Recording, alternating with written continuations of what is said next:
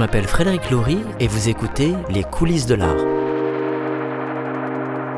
Dans Les coulisses de l'art, on déambule avec l'artiste Gigi Levine. Gigi nous a conviés avec son invitée Christine Redfern, fondatrice à la Galerie Elephant. Allez-y rejoindre.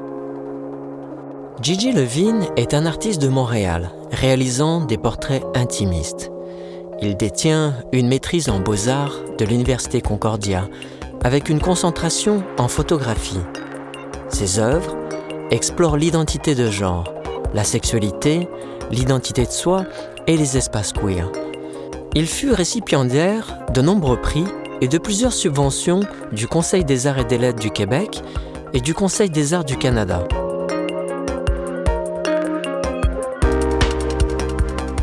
Les œuvres de Levine ont été présentées à travers le Canada, les États-Unis et l'Europe.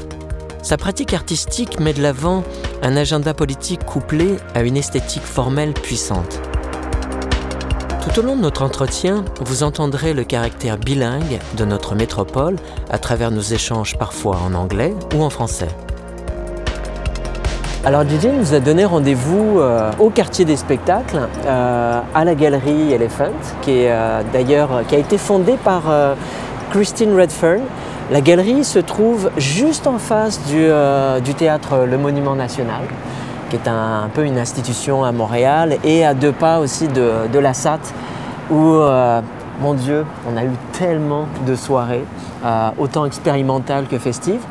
Euh, et, là, donc, on va dans une galerie qui a été euh, fondée il y a, au moins 7 ans, euh, où, je vais retrouver JJ Levine et, Christine. Donc, je me dirige vers, vers le lieu. Là, je sens le petit vent, le petit vent du mois de novembre. Pas encore trop de neige à Montréal, mais on est, on est plutôt bien. Petit manteau, j'ai gardé les bottes, euh, les bottes de neige à la maison. Ah voilà, donc 1201 Saint-Dominique. Bonjour. Bonjour, ça va? Très bien, merci. Très bien, Alors, on a, euh, on a rendez-vous avec l'artiste Gigi Levine. Oui, l'artiste est euh, arrivé. Il est arrivé? Oui. Enchanté. Enchanté. Comment t'appelles-tu? Je, je m'appelle Connor. Connor? Je fais de médias sociaux pour, pour Elephant. Ah, cool. Oui. Bon, bah écoute, t'es la, la bonne personne à rencontrer alors. ça. Alors, je vais à la rencontre de JJ, je le vois d'ailleurs, il, est là dans, dans, l'autre pièce. Bonjour. JJ, comment vas-tu? Ça va bien, vous? Ah, Très bien, je, je, suis ravi de te rencontrer. Merci beaucoup de m'avoir invité. Ah, écoute, le plaisir est pour moi. On est, euh, d'ailleurs, c'est une superbe expo là, de, de Skawenati, grand, grand format autour de nous, très coloré, avec différents avatars. Mais ce n'est pas le propos aujourd'hui. Aujourd'hui, on va prendre le temps de te découvrir, de découvrir tes nombreuses facettes, tes univers et aussi certaines personnes euh, euh, que tu, euh, tu m'as recommandé à, rencontrer. donc, on s'assoit ici, on pourrait être, pourrait être bien là. Parfait. Alors, DJ, tout d'abord, pourquoi tu m'as donné rendez-vous à la Galerie Elephant? Um, mais j'avais l'idée de, vous rencontrer ici parce que c'est comme un endroit où j'ai déjà exposé mes œuvres, puis um, c'est une place que je trouve qui est vraiment um, belle et intéressante à Montréal. c'est une, galerie que j'ai aimée depuis longtemps, puis ça fait quelques années que je suis représentée par Elephant. La galerie Elephant est située sur la place de la Paix dans l'ancien district du Red Light et fait partie du secteur culturel du quartier des spectacles de Montréal.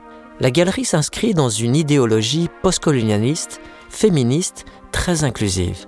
Elle préconise la représentation d'artistes qui proposent des pratiques interactives, numériques et vidéographiques. Bref, des médiums plutôt innovants, en offrant à ceux-ci une visibilité nationale et internationale. Au moment de notre enregistrement, c'est l'artiste d'origine Mohawk, Skawenati, qui occupe les murs de la galerie. Why did you choose photography as your primary medium? Um, I've always really been drawn to photography, especially portraiture and uh, you know contemporary art photography. And for me, you know, making photographic images has has kind of come very naturally. And um, even before studying photography, I've always been really extremely interested in making images and also in consuming images in you know in galleries and museums and other contexts. And did you foresee becoming a photographer in the contemporary art world when you were a teenager? Um, I don't think as a teenager, although as a teenager I was very passionate about photography, and um, you know in in high school I. Um, I didn't have access to a darkroom at my own high school, but I had friends who went to an art high school who, who um, you know, showed me around the darkroom and taught me how to develop my own photographs. And so I, I think that my, you know, my passion for photography started very young. Um, though I don't know that I necessarily had this idea that my career would go in this direction. Um, I've definitely always been really um, really interested in working in the in, in art in some way. So like being a you know a creative person or um, you know contributing to society in a creative way has always been like you know part of my um, my interest. Mm-hmm. And uh, if you were to try another medium, uh, which would you choose and for what reason? um, I mean, so I right now I make photographs. Oh, Christine just arrived. Oh, great! it looks like she's afraid to come in because of the recording. Um, I'm sorry. Yeah. So um, I guess I'll start that one again. Um, uh, currently, I work in photography, and I also include um, some short films in my art practice. Although, um, you know, when I was younger, I um, I did many different things, and uh, I've you know really you know dabbled in a few different mediums, including you know other print media, for example, like serigraphy or screen printing, um, as well as like textile art. But um, yeah, for me, that this medium is really the one that felt the most um, that I felt the most connected to. And uh, uh, what themes or concept do you explore through your photographic medium? So I mostly make portraits, and um, I have several different series that are ongoing. Um, and I think there's some, you know, overarching themes that, that span all of my projects. Um, and those themes um, often like connect with community and friendship, as well as like gender and sexuality and um, queerness and queer space and queer ways of, of thinking about the world and reimagining um, you know, family structures, uh, as well as just really like kind of trying to interrogate these ideas around like gender and identity. Mm-hmm. And uh, where do you draw your inspirations from? I'm, it's simple. I'm inspired by my friends. Mm-hmm. So I'm really, um, I'm really inspired by my life, by the people who I'm surrounded by, and um, I, you know, I, I get so much from my, my surroundings um, you know, on an aesthetic level, but also in terms of the themes I'm working with. It's really my life, my community, my friends, um, and, and my experience in the world. And when, when did you start all this process and all these connections with your family and friends? Um, I mean, I, my, my relationships have uh, been going on for a very long time. Um, you know, my best friends have been my best friends for, you know, over 20 years. Um, but in 2006, I started my Queer Portraits project, and that is a project that I'm still working on today. And and and goes on. Uh, this project could could have no end. Exactly. Yeah, it's an ongoing project, and something that I wasn't really expecting when I started making this work was um, this idea of a continuity. And so I'm photographing my friends in you know domestic environments, but the same people will come up kind of you know year after year and I think, in a way, it's like a testament to the longevity of these relationships, but it's also something that I find really fascinating when I'm looking at other images, uh, like especially portraits. Um, but, you know, kind of really being able to notice the way that people change and grow and age and transition over time. And so that's something that, that wasn't necessarily planned out um, in advance, but is, is a, I think, a really important aspect of my work in the end. Mm-hmm. And what aspects of your craft do you like best? um, I mean, the, like the, my process is um, is very long and very involved, and I'm like extremely invested in it. I'm extremely invested in in making really high quality images. Um, and so, you know, the planning stages of the the making of a photograph are often, you know, much much longer than the actual shoot.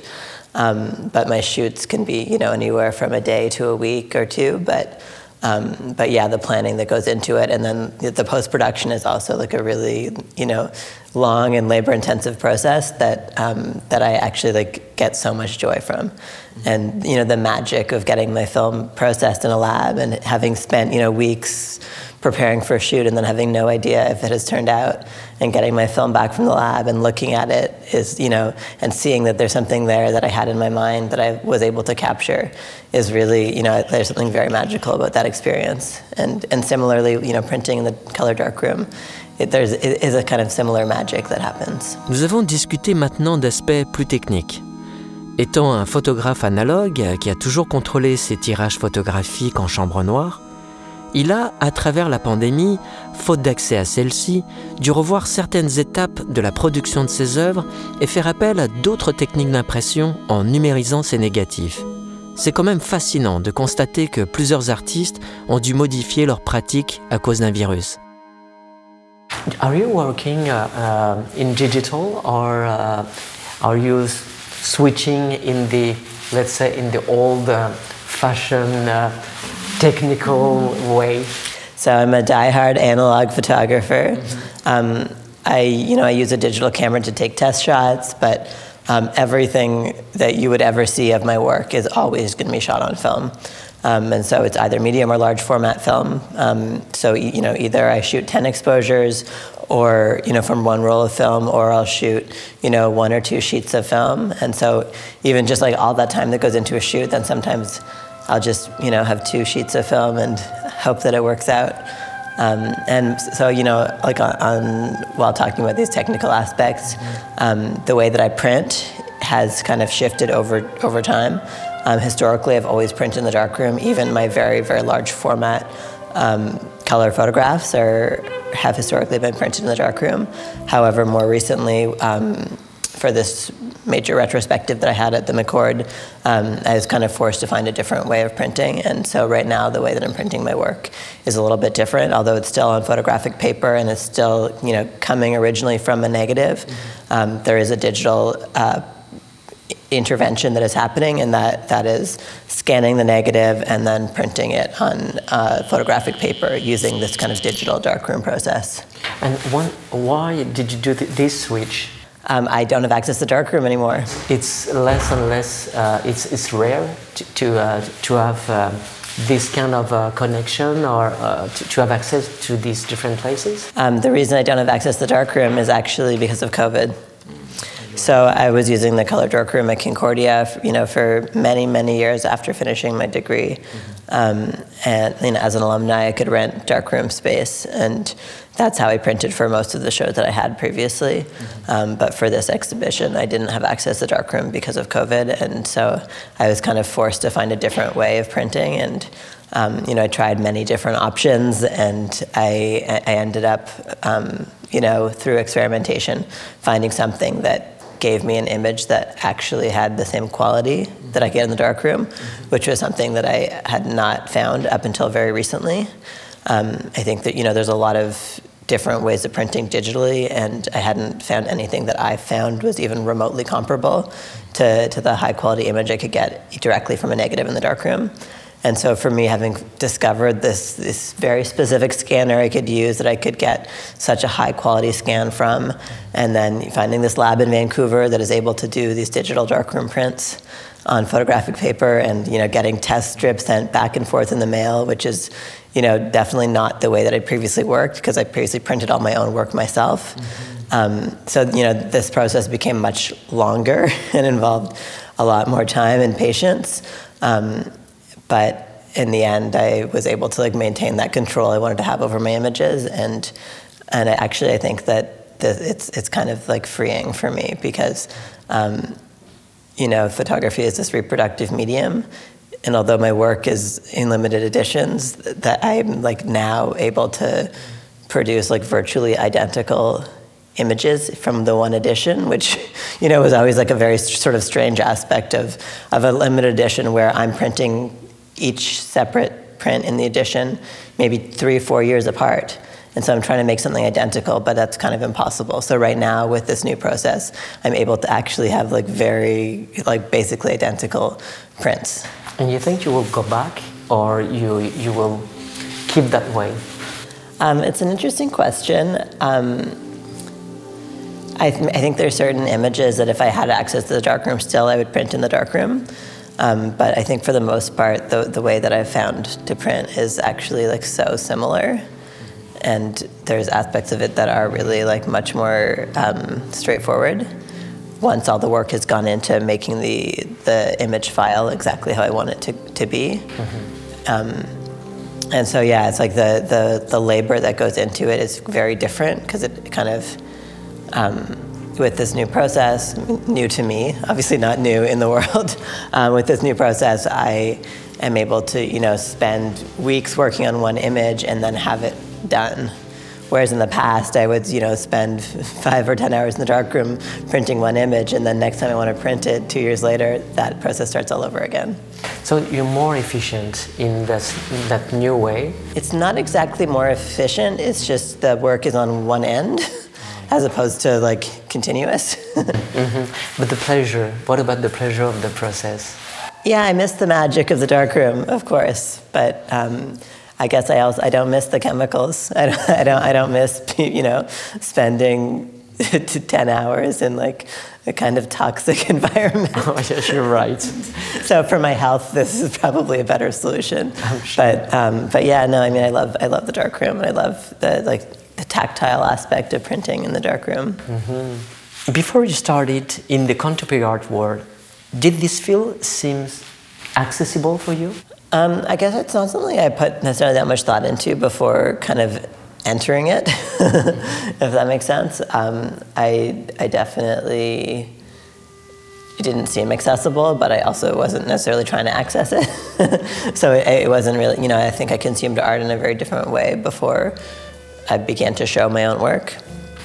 Yeah, because when you are a student, for example, you, you could see like a, that kind of in accessible mountain. Mm-hmm. So you, you, can reach the top because you don't have uh, uh, the network mm-hmm. or the tools of the experience. Did, did, you did you have these feelings?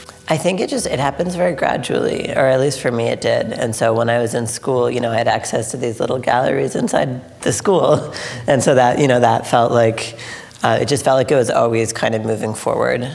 And so, um, you know, when I finished school, my work began to be published more and shown in bigger venues and um, in different parts of the world. And so I think that for me, um, of course, I've always had goals and and things that I've really like aspired towards.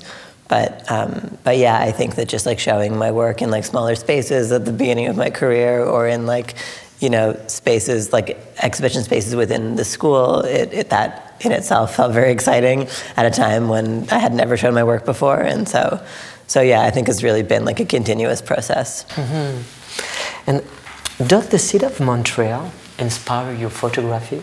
Um, I mean, my photographs are almost all shot in Montreal and in interior spaces in Montreal. And so the architecture and the way that um, our spaces are laid out is like such a crucial part of my work. Mm-hmm. And I think that um, you know there's there's elements of my images that um, maybe could be made anywhere, but I think the collection together really does say something about the city of Montreal and the way that our spaces look. In the future, could you do some project or shooting outside of, outside of Montreal? So I have shot outside Montreal a little bit in the past, and I've found it more challenging I found it more challenging to find spaces that really inspire me. I, I, really understand. I'm a fan of Montreal too. And I think Christine, she, she arrived. Do you mind if we. Of course, um, yes. We, we, go? Great idea. Oh, yeah, Christine's arrived. Hey, Christine! Hey, c'est gentil de nous recevoir. Merci. Comment vas-tu? Hey, Ça fait longtemps que je t'ai pas vu. Bonjour, Christine. Étienne, Audiotopie. Sandra, Sandra Saint-Hilaire, qui m'aide sur le projet. Christine Redfern est la fondatrice, directrice et conservatrice de la galerie Elephant à Montréal. Active dans le monde de l'art contemporain depuis 1994, en tant qu'artiste, écrivaine, conservatrice et directrice artistique, son mandat a toujours été d'élargir les possibilités de connexion entre l'art et le public. À l'aise dans les domaines de l'art et de la science, elle est titulaire de deux baccalauréats, l'un en studio art à l'Université de Concordia et l'autre en communication biomédicale du département de chirurgie à la faculté de médecine de l'Université de Toronto. Alors, JJ, tu es représenté par euh, la galerie Elephant depuis plusieurs, euh, depuis plusieurs, plusieurs années. Et qu'est-ce qui, quelle est la raison qui t'a encouragé à, à collaborer avec, euh, avec Christine? Um, mais je vais essayer de répondre en français, mais You can switch. on, on- on va voir.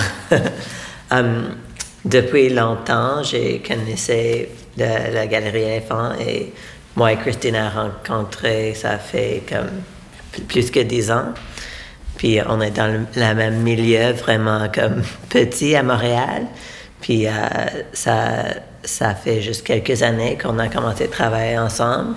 Et euh, ouais, c'était vraiment comme, j'étais vraiment heureux quand Christine m'a m'a demandé si, si j'aimerais travailler ensemble. Euh, parce que je, je connaissais déjà son galerie, puis je trouvais que- qu'elle fait, comme. Elle contribue beaucoup à, à la communauté d'art montréalais, puis euh, aussi, je, je trouvais que, que des autres artistes qu'elle représente sont comme super, super intéressants. C'était vraiment un plaisir de, de commencer à travailler ensemble. Oui, d'ailleurs, euh, moi, pour moi, ça a été une très belle surprise. Ça, faisait- ça fait longtemps, DJ, que je, je suis ton travail. Et euh, moi, ce qui m'a toujours interpellé dans, euh, dans l'orientation et les choix artistiques de Christine, c'est sa capacité à prendre des risques en mettant de l'avant l'art numérique. Euh, tout ce qui est digital art sous beaucoup de ses formes, euh, mais il peut aussi avoir de l'électronique euh, et différents dérivés, même low-tech au digital. Et, et moi j'ai une question pour toi, Christine. Est-ce que c'était la première fois que tu, tu invitais un artiste dont le médium était la photographie? Non, j'ai travaillé déjà avec d'autres photographes. Um, et aussi, même, je pense comme le travail de Skawanadi, un peu c'est comme de photographie, mais fait dans le monde virtuel. Alors, pour moi, c'était pas ça. Et vraiment, euh, pour moi, les choix des artistes, et j'aime travailler avec les meilleurs artistes ici n'importe quel médium. Et je trouve une chose qu'on fait bien sont l'art numérique. Il y a beaucoup de, choses intéressantes en cet euh, médium. Alors, euh, et mon background est l'art et sciences, alors je, je me sens bien dans, les, dans ce monde-là. Mais euh, c'est ça, j'ai, jamais j'ai dit euh, j'aime travailler avec les meilleurs artistes et j'ai suivi la carrière de JJ depuis 2011. On a rencontré. Uh, sorry if I'm like murdering the language here. I'm not sure if I just said I smelled bad or just previously, but when I just saw. um, mais euh, le, yeah, so, quand j'ai vu qu'il n'était pas représenté par une galerie, j'ai n'hésité pas de tout de suite appeler et dire Hey JJ, viens travailler avec nous. Alors, c'est ça. Et qu'est-ce qui t'a, qu'est-ce qui t'interpelle dans le travail de, de JJ Qu'est-ce qui t'a encouragé à justement imaginer cette collaboration que vous avez aujourd'hui? Euh, la première chose que j'ai vue de JJ, c'était comme une. euh, euh, euh, c'était une de- des. euh, quand on regarde les portfolios, les artistes payent et il y a des professionnels qui regardent et donnent des conseils. Alors, ça, c'est comment on a rencontré. euh, J'oublie le nom de cet événement qu'on était à, mais. Et le portfolio review de territoire. Yeah, yeah, c'est ça. Et c'était son série Switch à ce temps-là, et tout de suite, euh, j'ai bien aimé cette série et j'aime juste toutes les, les questions autour de gender. I, I can relate a lot et j'ai trouvé que c'était de travail super fort. Alors après ça, j'ai toujours suivi euh, qu'est-ce qu'il fait, même visiter des autres galeries quand JJ a des œuvres euh, là-bas, juste pour voir euh, sur quoi il, il travaille. Mhm. Et donc, Christine, toi, tu es la fondatrice et directrice de la galerie Elephant. Pourquoi d'ailleurs le nom Elephant? Ah, c'est une question que je suis posée souvent. Euh, je ne voudrais pas euh, utiliser mon nom. Je ne voudrais pas être comme Redfern, euh, l'art contemporain ou quelque chose comme ça. Je voudrais vraiment que c'était quelque chose de plus grand qu'une personne, que c'est comme une communauté un peu. J'ai bien aimé le mot elephant parce que je peux mettre l'autre L et faire un peu un côté féministe aussi. Euh, Et alors, au début, c'était un peu, les personnes pensent, oh, elle travaille seulement avec les femmes, mais c'est vraiment juste, moi je suis une femme, alors j'ai mis le, une autre L dans le nom. Alors j'ai aimé, je voudrais un nom qui, qui a quelque chose qui, comme ça dedans à ce temps-là. Et aussi, euh, Vraiment, j'aime bien le- l'expression, euh, en, anglais, c'est elephant in the room. Et je trouve que l'art, beaucoup nous montre des choses qu'on ne voit pas ou parce qu'on tout dans nos mondes, on ne voyait pas même que c'est là. Alors c'est vraiment une, euh, métaphore pour l'art dans notre vie, euh, et qu'est-ce que les artistes font pour nous. Ils nous montrent des choses. Euh, à, à regarder, à penser, pour penser et tout ça. Alors c'est ça. Quel est ton rôle dans le... Parce que ça, c'est une question que tout le monde se pose. C'est quoi le rôle d'une galerie Euh, Comment une galerie défend le travail d'un artiste?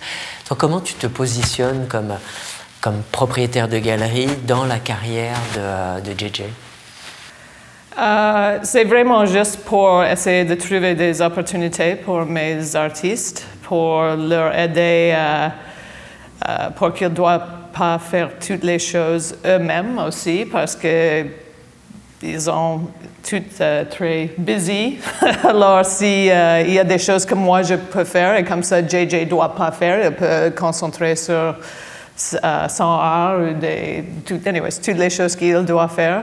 Euh, moi, je faire des autres choses et je suis un peu différente que les autres galeries parce que j'aime beaucoup euh, travailler euh, exclusivement avec mes artistes euh, et vraiment travailler ensemble pour euh, construire une carrière ici au Québec, mais aussi au Canada et aussi à l'international, vraiment de, de comme toute l'équipe, en, travaille ensemble. Oui, d'ailleurs, on voit tout au long de l'année, moi je, je te suis à travers notamment tes infolettres, et, et je vois que tu as une présence internationale à travers euh, des expositions, des collaborations. euh. Est-ce que vous avez eu l'occasion, euh, tous les deux, toutes les deux, de, de vous.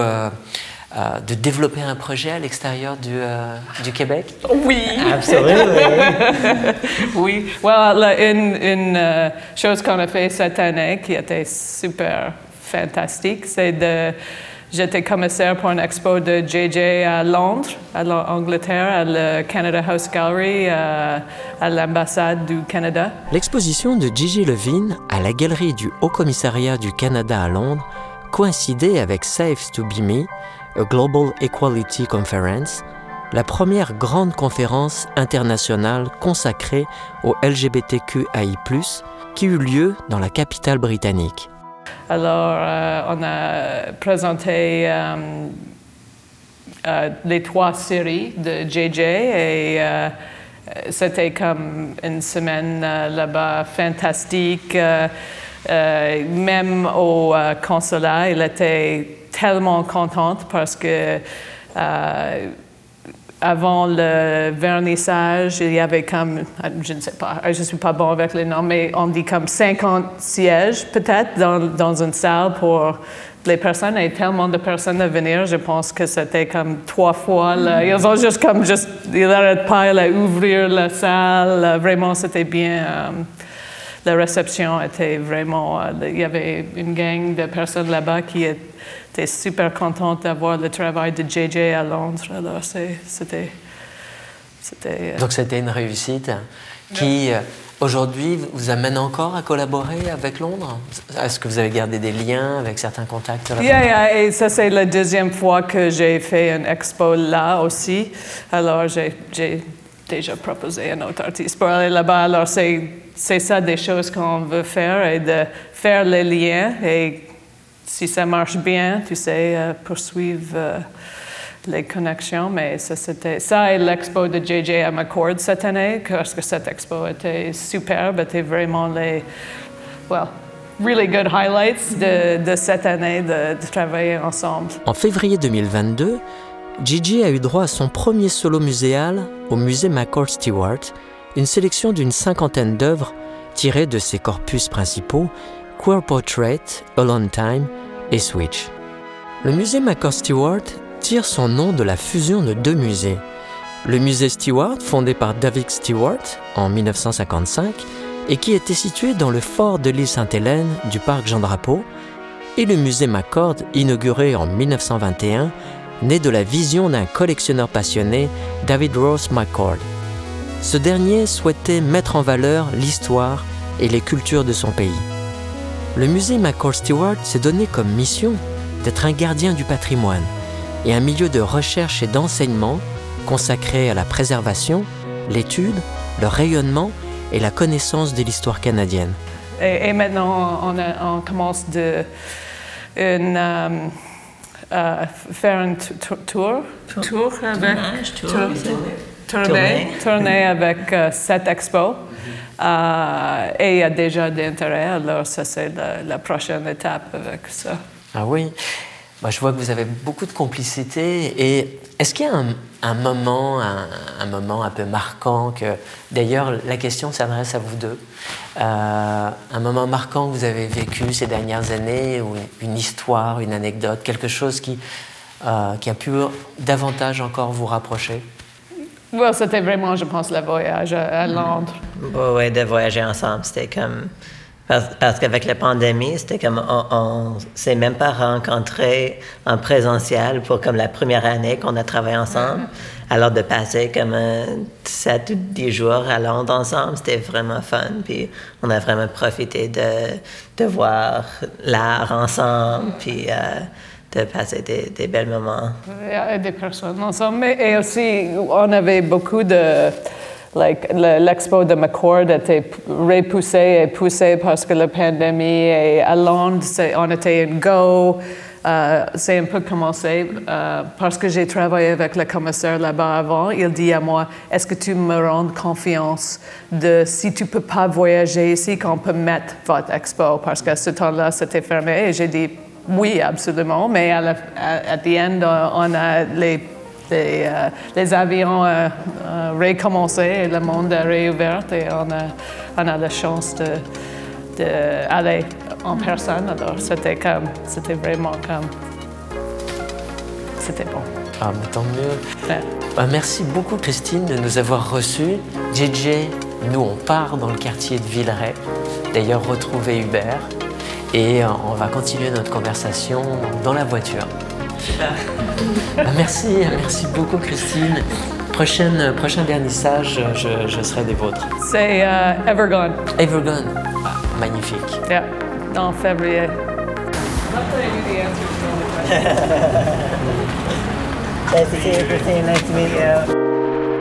Fin de la première partie.